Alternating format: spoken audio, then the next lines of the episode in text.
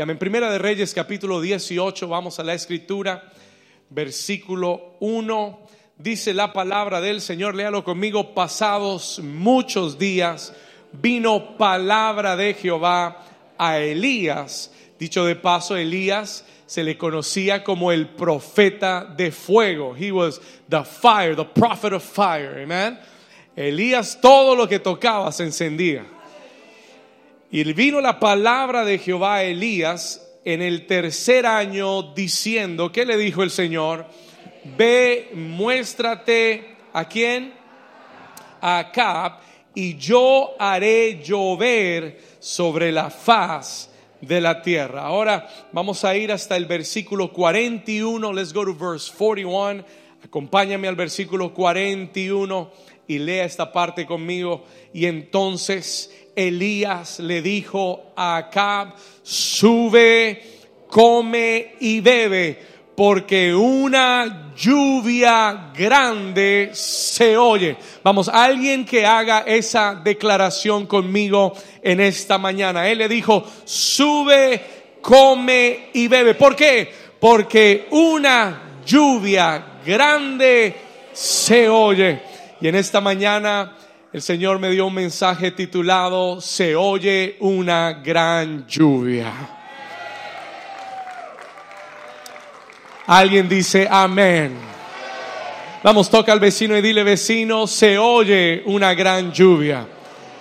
Dile, no sé si lo puedes oír, pero yo oigo una gran lluvia. Díselo a dos personas más. Dile, se oye una gran lluvia. Amén. Puedes tomar tu lugar. Amén. And amen. ¿Se oye una qué? Una gran lluvia. Estamos en el séptimo mes de este 2023. We're in the seventh month of, the, of this year 2023. Y yo quiero comenzar rápidamente haciéndote esta declaración. Y es algo importante que tú siempre entiendas y mantengas en tu corazón. Dios siempre se mueve en temporadas. Diga conmigo, Dios se mueve en temporadas. God moves in seasons. Dios se mueve en temporadas. Es parte de la razón por la que esta iglesia se llama New Season. Porque esta iglesia es un continuo mover de Dios. Es un fresco, alguien dice amén. Es un fresco y continuo mover de Dios. Pero es importante que tú comprendas que Dios siempre se mueve en temporadas. God moves in seasons. Todo lo que Dios hace, lo hace dentro de una temporada. God does it within a season. Dios siempre lo que hace, lo hace dentro de una temporada. Y usted me pregunta, pastor, ¿y qué temporada es? Estamos en la temporada del séptimo mes. We are in the season of the seventh month. Diga conmigo, el séptimo mes cuando la Biblia habla del número 7. Esto es muy especial. This is very, very special. ¿Por qué? Porque cuando la Biblia habla del número 7, la Biblia habla siempre del 7 como el tiempo perfecto, the perfect time of God. El tiempo perfecto de Dios. El 7, eh, dice la escritura, que en el séptimo día Dios completó toda la obra de la creación. El 7 nos habla de lo que Dios completa. Escúcheme bien, no de lo que el hombre completa, de lo que Dios completa. Estamos hablando del tiempo perfecto en el que Dios completa su obra. ¿Alguien puede decir amén? Este séptimo mes, el Señor nos viene hablando de este mes desde junio, desde el sexto mes. Y el Señor viene hablándonos que el mes de julio va a ser un mes, o será un mes, ha sido un mes y va a ser un mes de rompimiento para tu vida. Ahora, usted oyó los testimonios la semana pasada. Esta semana hay testimonios que usted todavía no ha oído, testimonios de la familia online. Y, son cosas que cuando usted las piensa y las analiza, usted dice, ¿cuáles son las probabilidades de que todas esas cosas estén ocurriendo en el mes de julio? Yo me pregunto, ¿cuál es la posibilidad, cuál es la estadística que todos esos papeles de inmigración y trámites como si se hubieran puesto de acuerdo todas las oficinas de inmigración. ¿Alguien está aquí conmigo?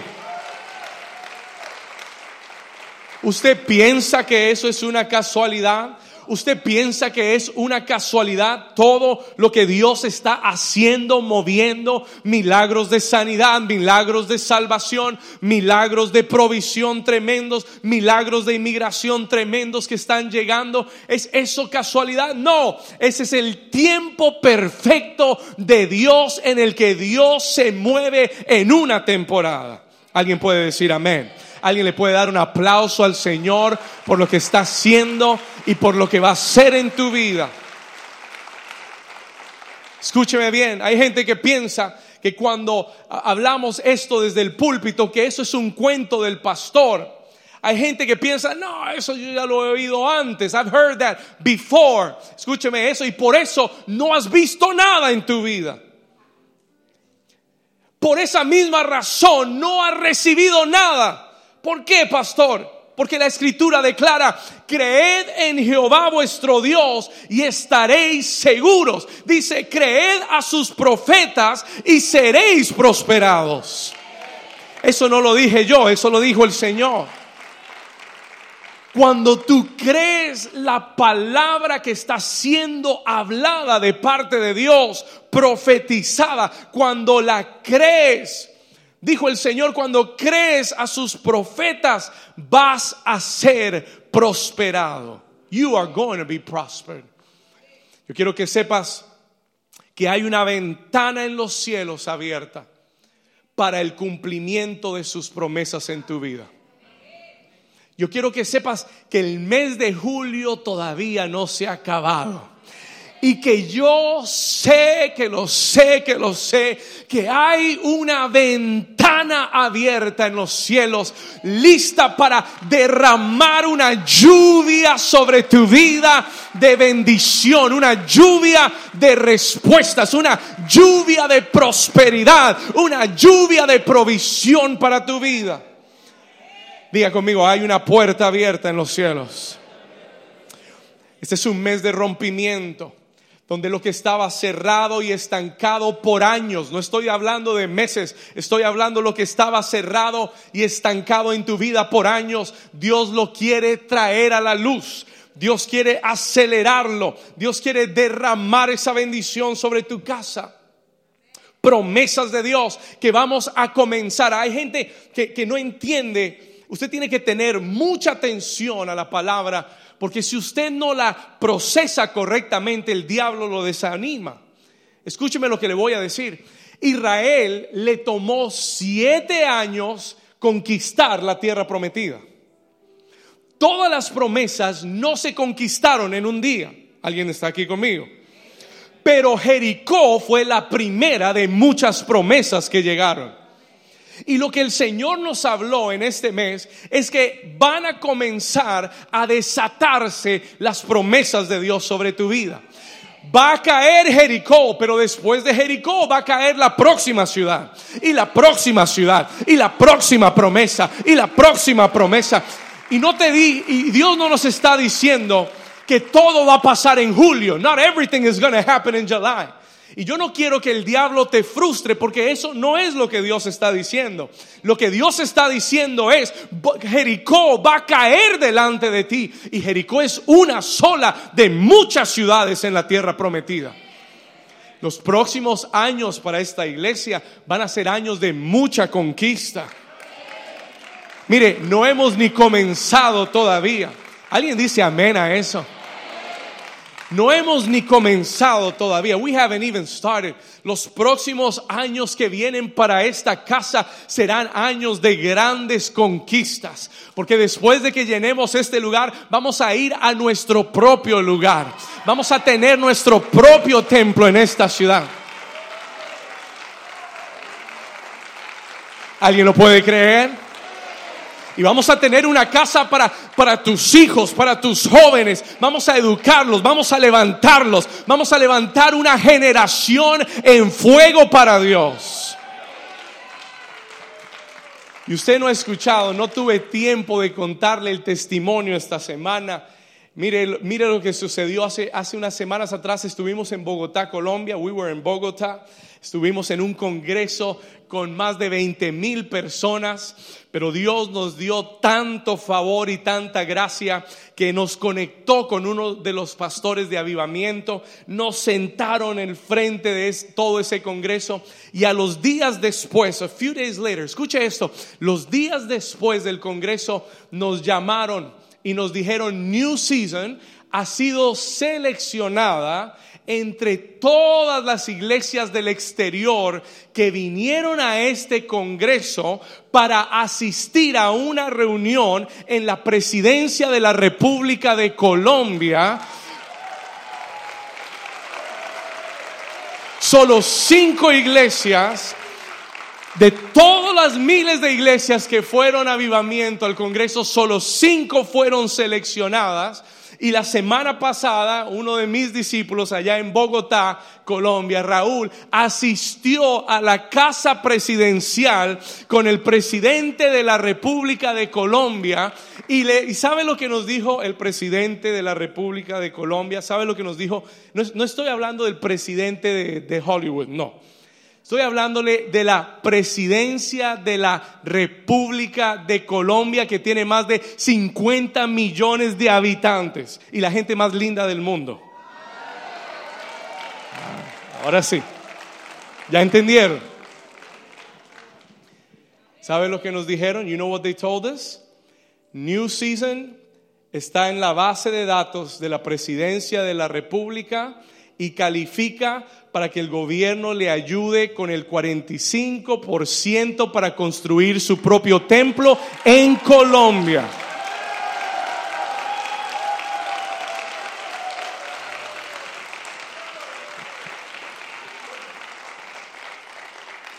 Y yo le dije a mi mamá esta semana, si esta gente no se aviva, me voy para Colombia. Y construyo el templo en Colombia. Y allá hay gente que va a venir de todas partes. Diga conmigo avivamiento. Eso no es normal. That's not normal. Una iglesia que no, que no está en Colombia físicamente y que Dios nos abra las puertas para estar sentados en la presidencia de la República y que nos digan ustedes van a ser un marco de referencia y los vamos a apoyar para construir su propio templo en Colombia cuando quieran hacerlo. Come on, that's God. Eso tiene que ser Dios. Toque al vecino y dígale, una lluvia grande se oye. Come on, there's a great rain. Aleluya. En este capítulo 18 del libro de Primera de Reyes,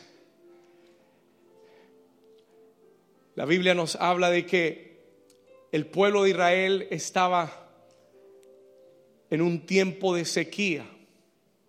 Escuche esto, por tres años no había llovido sobre Israel. Usted tiene que entender que estas sequías se traducen en muchas áreas porque la falta de lluvia afecta la cosecha, afecta el ganado, afecta la economía. Había una escasez de todo en Israel. Era un tiempo muy difícil para la nación. It was one of the most difficult times for the nation no solamente naturalmente, físicamente, porque es, importante que usted entienda que todo lo natural es un producto de lo espiritual como es en lo espiritual, se refleja en lo natural. Israel estaba pasando una sequía natural porque había una sequía espiritual. ¿Alguien está aquí conmigo? Escúcheme lo que le voy a decir. Israel estaba en el peor de sus tiempos, espiritualmente hablando, spiritually speaking. Y cuando nuestra vida natural comienza a sufrir sequías, tenemos que mirar a nuestra vida espiritual y analizar lo que está pasando. And analyze what is happening.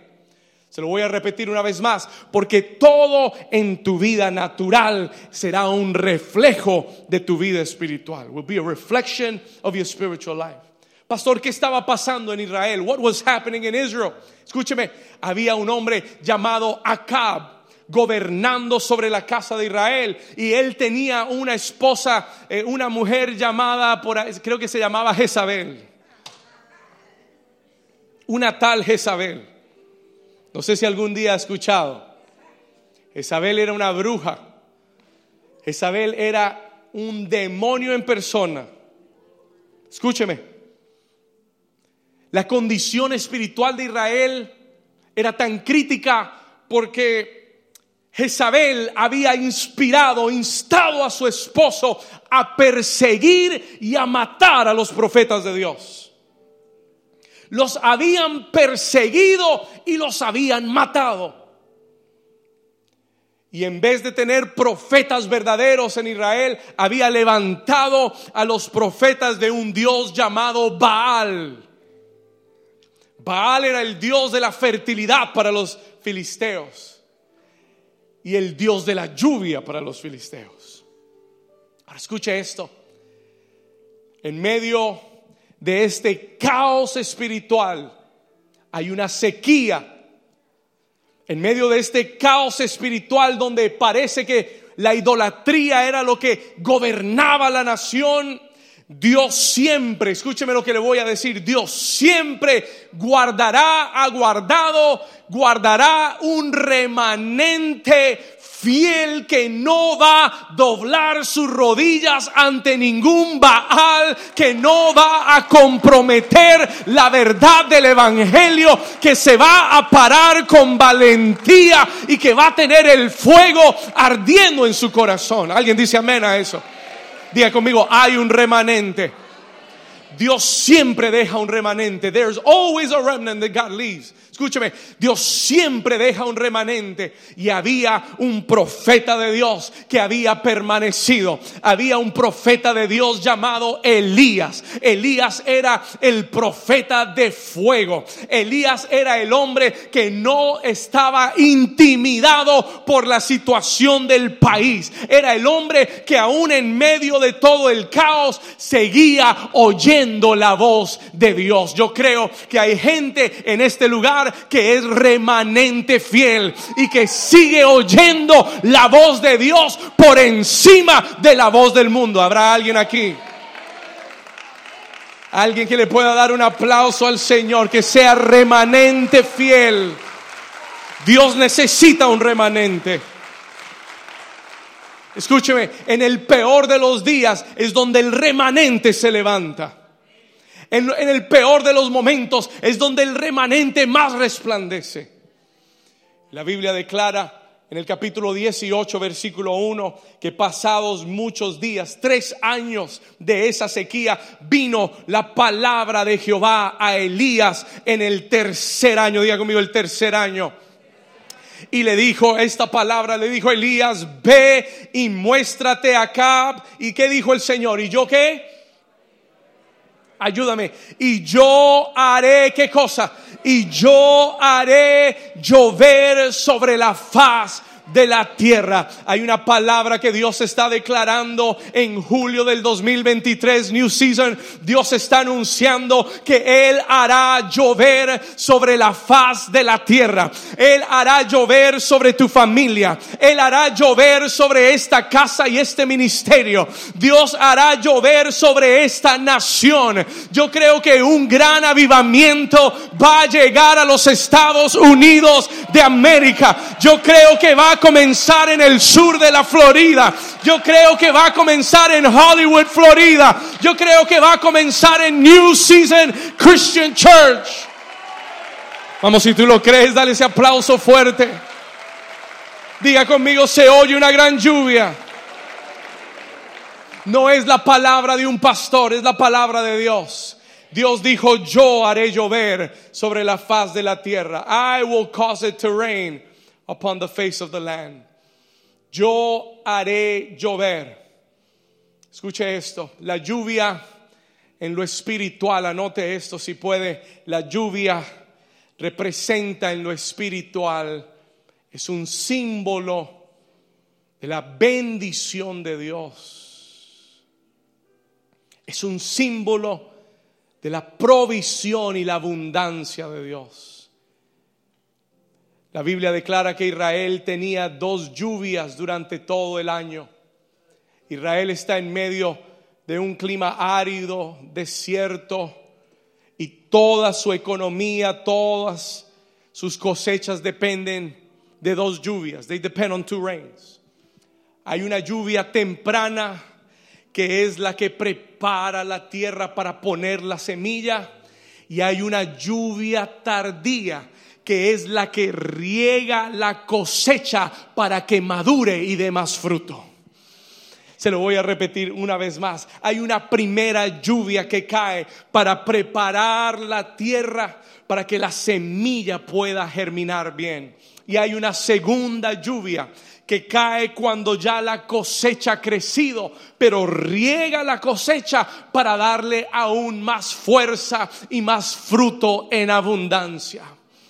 Yo vine a decirte en esta mañana que el Señor anuncia que la lluvia tardía va a caer sobre esta casa. La lluvia tardía que va a bendecir tu cosecha, va a bendecir tu familia, va a bendecir, mira, lo que estaba estancado, lo que estaba seco, lo que el enemigo había retenido, el Señor va a abrir los cielos sobre tu vida. Estoy profetizando sobre la familia de alguien, sobre la casa de alguien. Dios va a abrir los cielos sobre tu casa, aunque el diablo se oponga, aunque Jezabel se oponga, aunque Baal se ponga en el camino, aunque la serpiente quiera detenerlo, la lluvia de Dios va a caer sobre tu casa. Si lo crees, di un fuerte amén.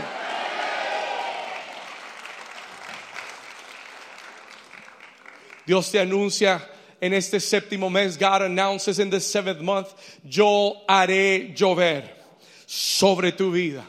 Yo haré llover sobre las promesas que estaban plantadas en tu tierra, pero que no habían dado fruto. El Señor dice, yo haré llover y se va a manifestar en este mes. En este mes Jericó va a caer delante de ti en este mes vas a avanzar y vas a poseer la tierra que Dios ya te entregó.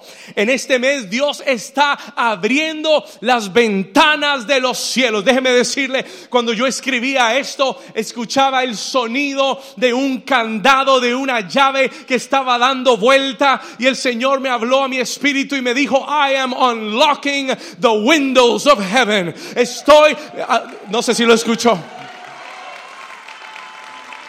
The Lord said, I am unlocking the windows of heaven over your life. Estoy activando, estoy quitándole el candado, el seguro sobre las ventanas de los cielos que están encima de tu vida.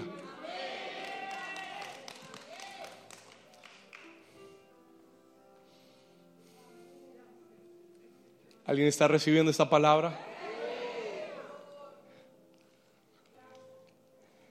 Elías recibe la palabra. Pero toda palabra de Dios requiere una acción. Every word from God. Escúcheme bien, anote esto por favor. Toda palabra de Dios requiere una acción. Uno de los errores más grandes en la vida de los creyentes es que recibimos palabras y pensamos que esas palabras automáticamente se van a cumplir en nuestra vida y eso no es una realidad. Las promesas de Dios son condicionales. Aún las profecías son condicionales. Eso fue lo que le sucedió al rey Ezequías. Escúcheme, el rey Ezequías dice la Biblia que un día Dios envía al profeta Isaías a ir a la cámara del rey y declararle, le dice, ordena tu casa porque mañana te mueres, lo ha declarado Dios. Y la Biblia dice que Ezequías se encerró en la casa de Dios, lloró, oró, clamó y mientras lo hacía, Dios le habló a Isaías y le dijo, devuélvete a donde el rey Ezequías y dile que yo añado 15 años a su vida por su clamor. Is somebody here with me? ¿Alguien me está entendiendo? Si Ezequías se hubiera quedado con la palabra entristecido, llorando, amargado, se hubiera muerto al siguiente día. Porque ya Dios lo había decretado pero porque se metió en el lugar de la oración y porque se metió a clamar y a provocar al cielo, Dios oyó su clamor y su oración causó que lo que Dios había declarado se revirtiera a favor de su vida. ¿A quién Dios le está hablando hoy? Escucha esto, cuando recibimos una palabra de Dios requiere una acción. Cuando la palabra es recibida con fe, siempre será acompañada de una acción correspondiente. Voy a decirlo una vez más, cuando la palabra de Dios es recibida con fe, siempre será acompañada con una acción correspondiente. Me bendice cuando después de predicar un mensaje, un líder me escribe, un discípulo me escribe y me dice, pastor, estoy ayunando, pastor, metí los papeles, pastor, me estoy moviendo en fe, porque eso me muestra, that shows me que no solamente oíste la palabra, eso me muestra que la creíste, que la llevaste a la acción y eso me dice que vas a ver la bendición de Dios. Hay mucha gente que se conforma con venir a la iglesia, oír un buen mensaje, aplaudir, gritar amén, pero cuando llegan a la casa no hay ninguna acción correspondiente, no hacen nada con la palabra. Eso es como ir al gimnasio y mirar las máquinas y después irte y decir fui al gimnasio.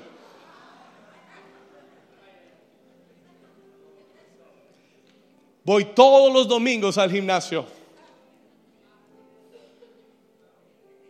y paso dos horas en el gimnasio. Pero no es donde vas, es lo que haces a donde vas. ¿Alguien está aquí todavía? ¿Y por qué todavía no tienes músculos si vas dos horas diarias al gimnasio? Porque lo único que hago es ver las máquinas. Veo a la otra gente trabajar pero yo nunca me he animado, pastor. Escúcheme, así hay muchos creyentes. There's many believers like that. Oyen la palabra, reciben la semilla, pero no la plantan, no le echan agua, no le ponen acción y después están llorando. Señor, ¿por qué no veo el milagro? ¿Por qué no lo has hecho en mi vida? ¿Por qué todos testificaron y yo no he visto nada todavía? Dios te ha dicho porque no has levantado las pesas todavía, porque no te has metido en la palabra todavía, porque no la has mezclado con fe en tu corazón. Y la Biblia declara en el libro de Santiago capítulo 2 que la fe sin acción está muerta. La fe sin obras no tiene vida, no tiene, no tiene resultado. There is no result. Cuando tú tienes fe, tú oras. Cuando tú tienes fe, tú das, tú siembras, tú vas más allá de tus fuerzas naturales. Tú ayunas, tú tocas puertas, te mueves en el espíritu. You move in the spirit. Alguien dice amén. Toca al vecino y dile, es hora de ir al gimnasio, digo, es hora de ir a practicar la palabra. Al gimnasio espiritual, dígale. Es hora de ir al gimnasio, tócalo, tócalo y dile, it's time to go to the spiritual gym. Come on. Tóquenle los brazos, dile, te hace falta. Gloria a Dios. La fe sin obra es muerta. Y hay gente que quiere las promesas, que quiere la lluvia, sin contender, sin provocar los cielos, sin tomar acción en la palabra. Pero la Biblia dice que Elías, cuando Dios le dio la palabra y le dijo, muéstrate acá, se paró. Y déjeme decirle algo, Acab estaba buscando a Elías para matarlo. Listen to this. Acab llevaba tres años buscando a Elías porque Acab culpaba a Elías de la sequía por la que Israel estaba pasando. Y cuando Dios le dice a Elías, muéstrate acá, es un riesgo gigante para él. Porque él sabe que lo están buscando para matarlo. Pero el remanente de Dios es fiel a la palabra de Dios. No le tiene miedo al hombre. No le tiene miedo a la opinión de la gente. Elías se levantó y fue a buscar a Acab. He went to look for Acab. Y cuando, y, le voy a resumir para que usted entienda esto rápidamente, cuando se encuentra con Acab, Acab le echa la culpa a Elías de la sequía y Elías le dice, no es mi culpa, es por causa de de tu idolatría, es por causa de la adoración a Baal. Y él le dice, Dios le da una idea brillante, God gives him a brilliant idea, y le dice, convoca a la nación al monte Carmelo. Estuvimos en Israel y vimos el monte Carmelo. We saw Mount Carmel. Y dice, convoca a toda la nación al monte Carmelo y vas a llevar a los profetas de Baal y vas a, a pedirles que levanten un sacrificio y el que el Dios que haga caer fuego del cielo será el verdadero Dios sobre Israel.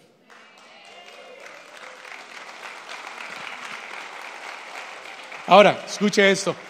Acompáñeme, Primera de Reyes, capítulo 18, versículo 30. Vamos a ir ahí. Mire lo que dice la escritura para que usted lo vea. Dice, y entonces dijo Elías a todo el pueblo. Dicho sea de paso, los profetas de Baal llevaban ya todo un día clamando y nada que descendía el fuego. Todo el día clamando y Elías burlándose de ellos. Elías se reía. Elías le decía, ¿dónde está Baal? Grite más fuerte, tal vez tiene los oídos tapados, tal vez está en el baño, tal vez se fue de vacaciones. Y los, y, los estaba, he was bullying them. Les estaba haciendo bullying. Versículo 30, verse 30. Entonces dijo Elías a todo el pueblo, que le dijo, acercaos a mí y todo el pueblo se le acercó. Mire lo que dice el versículo 30 y él, léalo conmigo, y él arregló qué cosa. Ayúdeme, ¿qué arregló Elías? Que estaba qué? ¿Sabe lo que hablamos la semana pasada? You know what we spoke about last week? La semana pasada hablamos acerca del altar de Dios que tiene que estar arreglado en nuestra vida. El, el sacrificio que tiene que estar puesto. Versículo 31. Come on, verse 31. Y tomando Elías doce piedras conforme al número de las tribus de los hijos de Jacob, al cual había sido dado la palabra de Jehová diciendo Israel será tu nombre. Versículo 32 dice, edificó con las piedras, ¿qué cosa? Un un altar en el nombre de Jehová y después hizo una zanja alrededor del altar en que cupieran dos medidas de grano, versículo 33, y preparó luego la que, que preparó Elías la semana pasada hablamos de, de qué cosa, de traer la leña y cortó el buey en pedazos y lo puso sobre la leña. ¿Sabe lo que hizo Elías? Elías arregló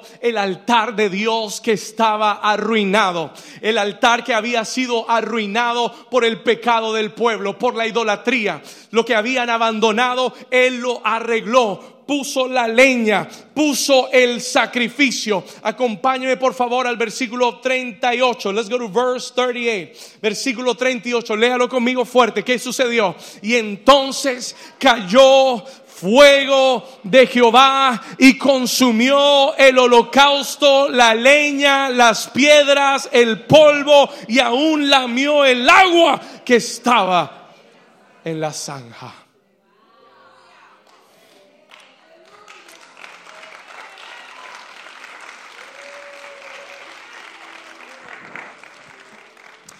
¿Quieres ver la lluvia de Dios en este mes? Restaura el altar que está arruinado en tu vida. Haz que el fuego de Dios se encienda de nuevo en el altar de tu corazón. Eso fue lo que aprendimos la semana pasada. That's what we learned last week. Que para ver esa respuesta del cielo, el altar tiene que estar encendido.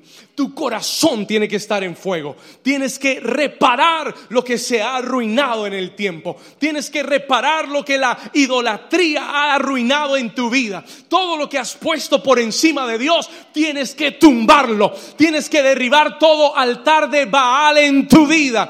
Todo lo que no da gloria a Dios, todo lo que no honra a Dios, todo lo que no glorifica a Dios, derríbalo de tu corazón y repara el altar de Dios para que su fuego arda en tu corazón. Alguien dice amén. Y si quiere aprender más, escuche el mensaje de la semana pasada. Porque hablamos acerca del fuego que no se puede apagar en el corazón. Pero vamos a movernos. We're going to move on. Yo quiero que usted me acompañe porque después de que el fuego cae en el altar, dice la Biblia que viéndolo todo el pueblo, versículo 39, ¿qué hizo el pueblo? Ayúdeme, ¿qué hizo el pueblo? Se postraron, ¿qué dice? Y dijeron, ¿qué dijeron? Jehová es el Dios. Jehová es el Dios. ¿Sabe lo que llegó a Israel? You know what came to Israel? Un avivamiento. Esto es un avivamiento. This is a revival. Esto es un avivamiento. Y Elías agarró a todos los profetas de Baal y les cortó la cabeza. And he cut their heads off. Alguien dice amén. Pero todavía no había llegado la lluvia. The rain was still not there. Vamos al versículo 41, verse 41. Acompáñame. Versículo 41. ¿Qué dice la escritura? Y entonces Elías le dijo a Acab, sube y come y bebe, porque una lluvia grande se oye. Ahora, deténgase por un momento conmigo y entienda algo. No había una sola nube en el cielo todavía. No se estaba oscureciendo ni estaba tronando.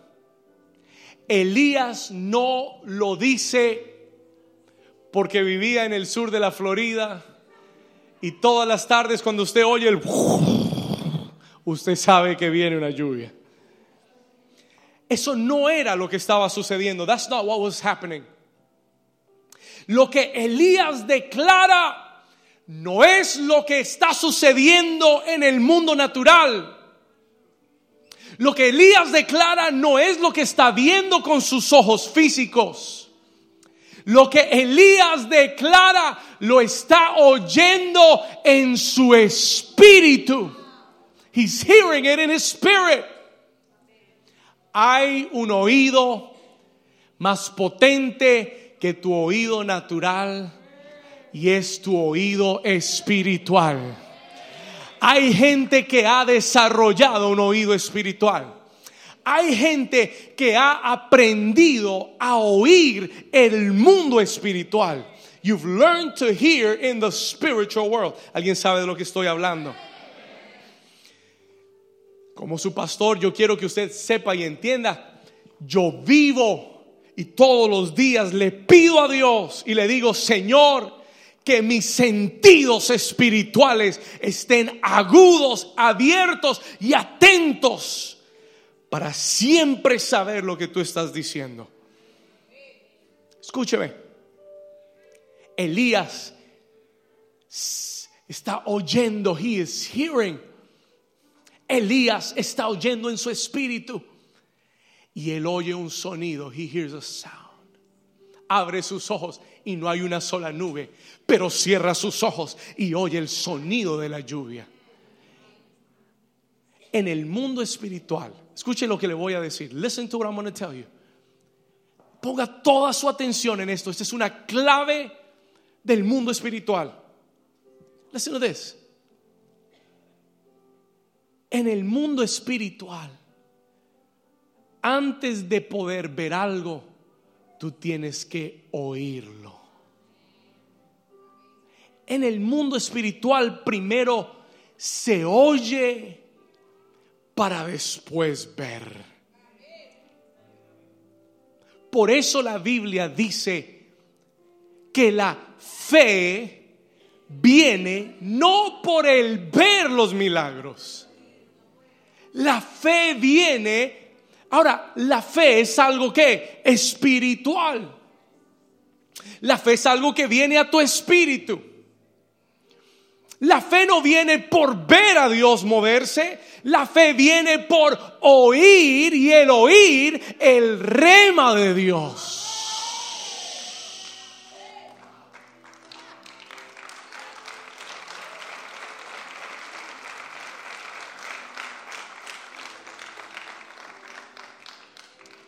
Escúcheme con atención. Listen to me with, you, with all your attention. Lo que verás en tu vida natural será un producto de lo que oigas en el mundo espiritual.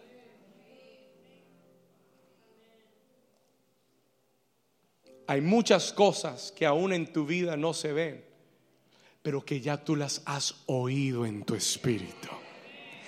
Y cuando tú hablas de esas cosas, la gente piensa que estás loco, que estás loco. Y, te, y, y no te lo dicen, pero lo piensan.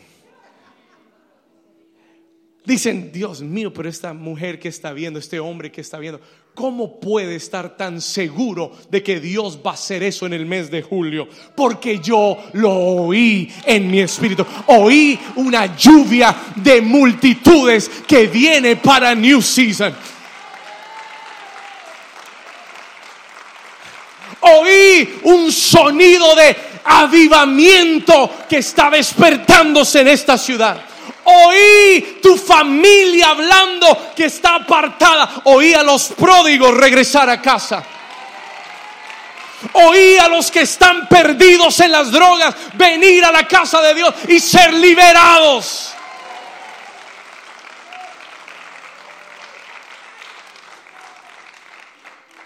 ¿Sabe lo que yo llevo oyendo por semanas tras semanas tras semanas? Yo vengo oyendo el sonido de una multitud que llena esta casa con su adoración, con su alabanza, con su gratitud a Dios. Yo oigo el sonido de la lluvia que va a caer sobre tu vida y va a bendecir tu tierra. La pregunta es, ¿Qué estás oyendo tú? What are you hearing? Toca al vecino y pregúntale, ¿qué estás oyendo? Univisión, pastor.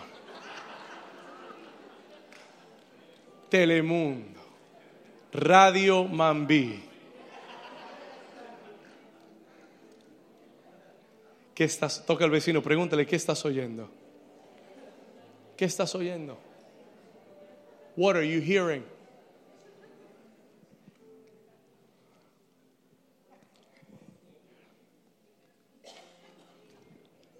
¿Qué estás oyendo?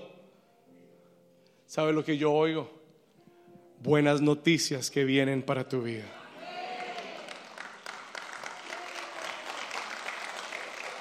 Yo lo profetizaba la semana pasada.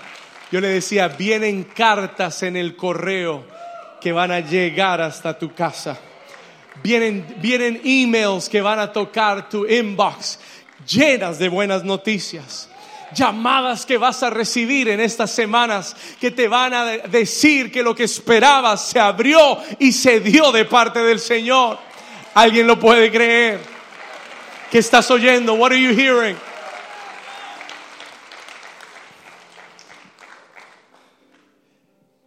Elías le dice, una lluvia grande se oye. I can hear a great rain. Pero Elías no ha llovido en tres años. No importa, Porque nosotros no caminamos por vista, caminamos por fe. El justo por la fe vivirá. La fe son los ojos del hombre espiritual, la convicción de lo que se cree. Oh, es, lo, es la convicción de lo que aún no se ve. The conviction of the things that I yet not see. La sustancia de lo que se cree, la convicción de lo que aún no se ve. Aquellos que han oído la palabra de Dios para este mes están oyendo el sonido. You're hearing the sound. Estás oyendo el sonido de las promesas de Dios caminando hacia tu vida.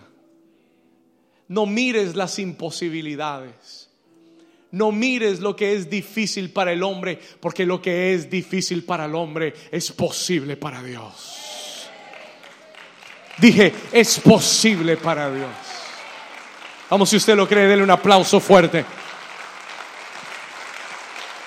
Diga conmigo, se oye una gran lluvia. Diga, se oye una gran lluvia que viene para tu vida. Que viene para New Season. Quiero ir terminando. I want to go closing. Elías no solamente lo declara, y tú tienes que declararlo. Decláralo sobre tu familia. ¿Cómo está tu familia? No sé, pero viene una gran lluvia para ellos. ¿Cómo está tu trabajo? Viene una gran lluvia para mi trabajo. Yo oigo una gran lluvia. Y van a decir que estás loco, pero eso está bien.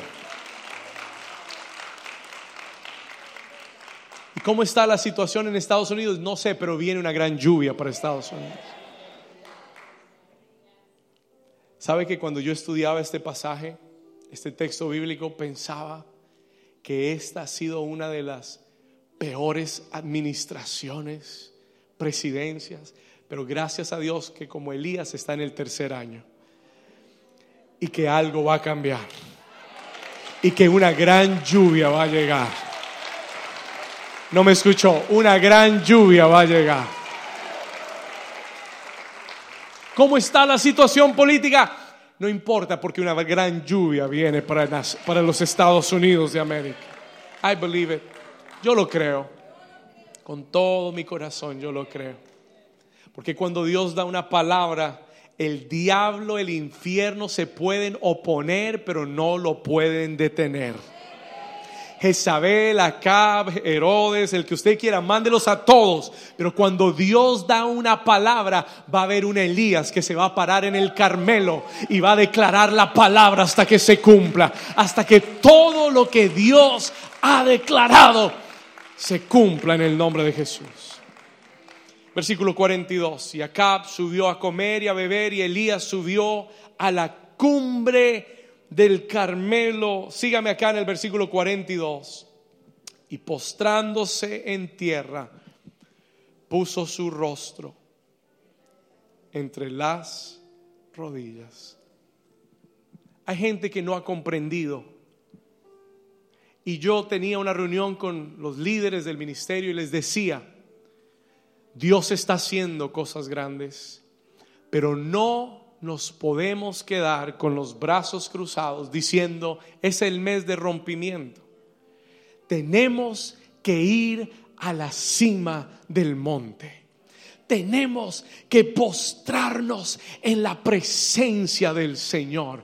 Tenemos que inclinar nuestra cabeza entre nuestras rodillas y permitirnos entrar en la presencia de Dios más profundo en la oración que nunca antes en nuestra vida.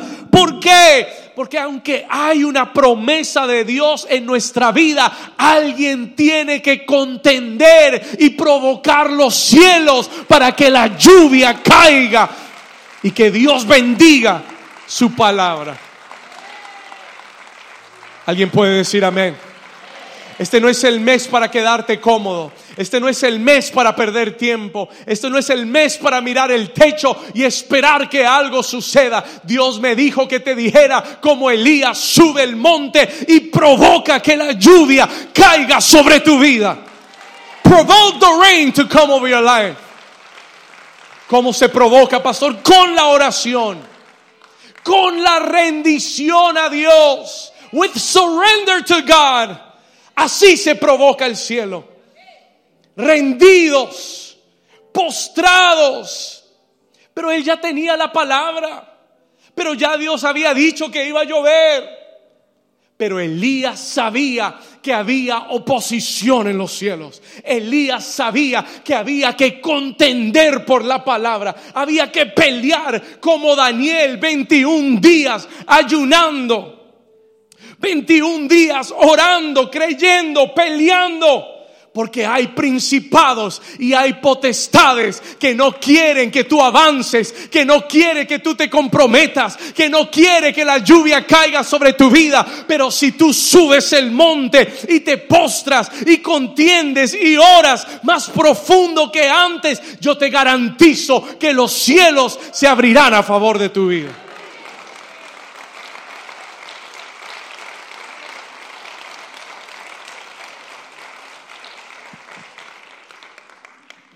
Señor, ¿y por qué esta posición? Hace unos años atrás, some years ago, cuando yo estudiaba este pasaje, el Señor me dijo, la posición lo es todo, position is everything. Yo le dije, Señor, ¿por qué? Y el Señor me dijo, haz la posición. Make the position, do it. Y la Biblia es muy detallada. Dice que tenía su rostro entre sus rodillas. It tells you exactly the position. Y hace unos años atrás lo practiqué. Y el Señor me habló cuando estaba así. The Lord spoke to me when I was like this. Y me dijo, David, esta es la única posición donde tu corazón está por encima de tu mente. Donde lo que tú crees está por encima de lo que razonas esta es la única posición donde el diablo no te puede frustrar. Where the devil will not be able to frustrate you because your heart is over your mind. What you believe is over what you rationalize and think. Y el Señor dice, para que veas la lluvia, tienes que creer por encima de lo que razonas.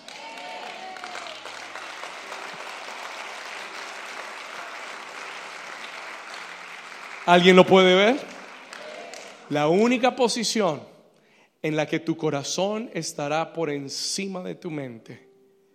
Porque si tú dejas que tu mente y tu vista te digan lo que Dios o lo que las circunstancias están que están pasando en tu vida, vas a ver que no hay una sola nube y eso va a comenzar a batir tu fe. Y va a comenzar a desanimarte. Y va a comenzar a frustrarte. Y hay mucha gente esperando la lluvia, pero están con binoculares viendo a ver dónde hay una nube.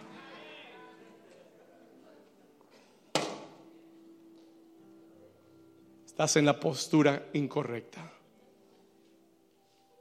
¿Alguien me está entendiendo? No puedes ir a la cima del Carmelo con, con, los binoculares para ver si ves algo. Tienes que estar anclado en la presencia de Dios, con tu corazón por encima de tu razón, diciéndole, Señor, no estoy viendo, pero yo estoy oyendo y lo creo. Y esa lluvia viene y tu palabra se cumple y tu promesa es verdadera. No regresa atrás vacía como la lluvia desciende. Así es la palabra del Señor que será enviada a tu tierra y no regresará vacía, sino que hará todo por lo cual el Señor la envió. Si lo crees, dale un aplauso fuerte. Vamos a darle un aplauso de lluvia. Que se oiga la lluvia. Can you hear the rain? Can you hear the rain? Puedes oír la lluvia.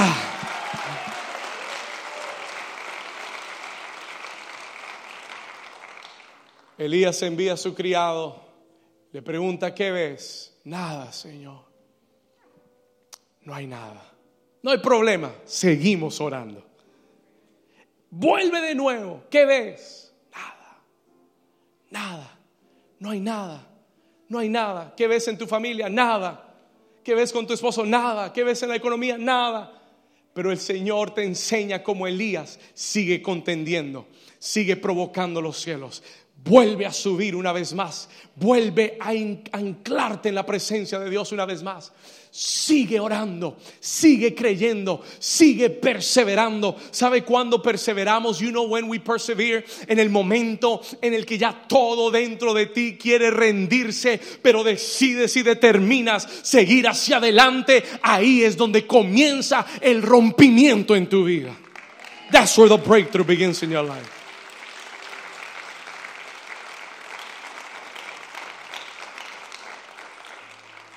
¿Cuántos sienten la presencia del Señor? Wow, what a word.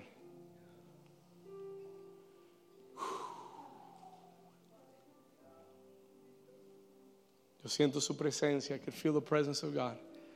Hablando a corazones hoy. Como Jericó, siete vueltas, siete veces. Acompáñame por favor. Let's go real quick. Versículo 44. Vamos al 43 y después el 44. Dice el 43 y dijo a su criado, sube ahora y mira hacia el mar.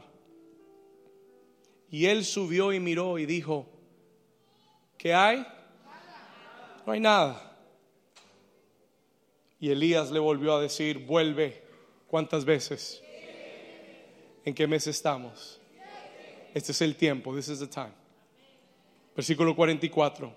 Y a la séptima vez, a la séptima vez que subió, the seventh time he went up. La séptima vez, el criado le dice, Señor, veo una pequeña nube como la palma de la mano de un hombre que sube del mar. Y Elías le dijo, ve y dile a Cab, unce tu carro y desciende para que la lluvia no te ataje. Elías dijo, eso era todo lo que yo necesitaba ver. Una pequeña nube de la mano como la mano de un hombre. Porque cuando tú veas esa pequeña nube, tú sabes que viene una gran lluvia para tu vida. Vamos a darle ese aplauso al Señor. Worship Team, help me out. Vamos a darle un aplauso al Señor.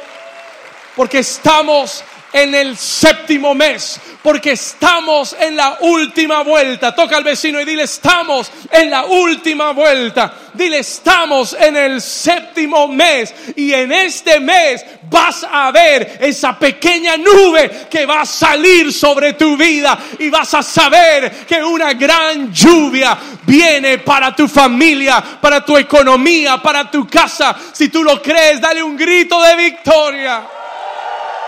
Vamos, dale ese aplauso fuerte al Señor. Dale ese aplauso fuerte al Señor.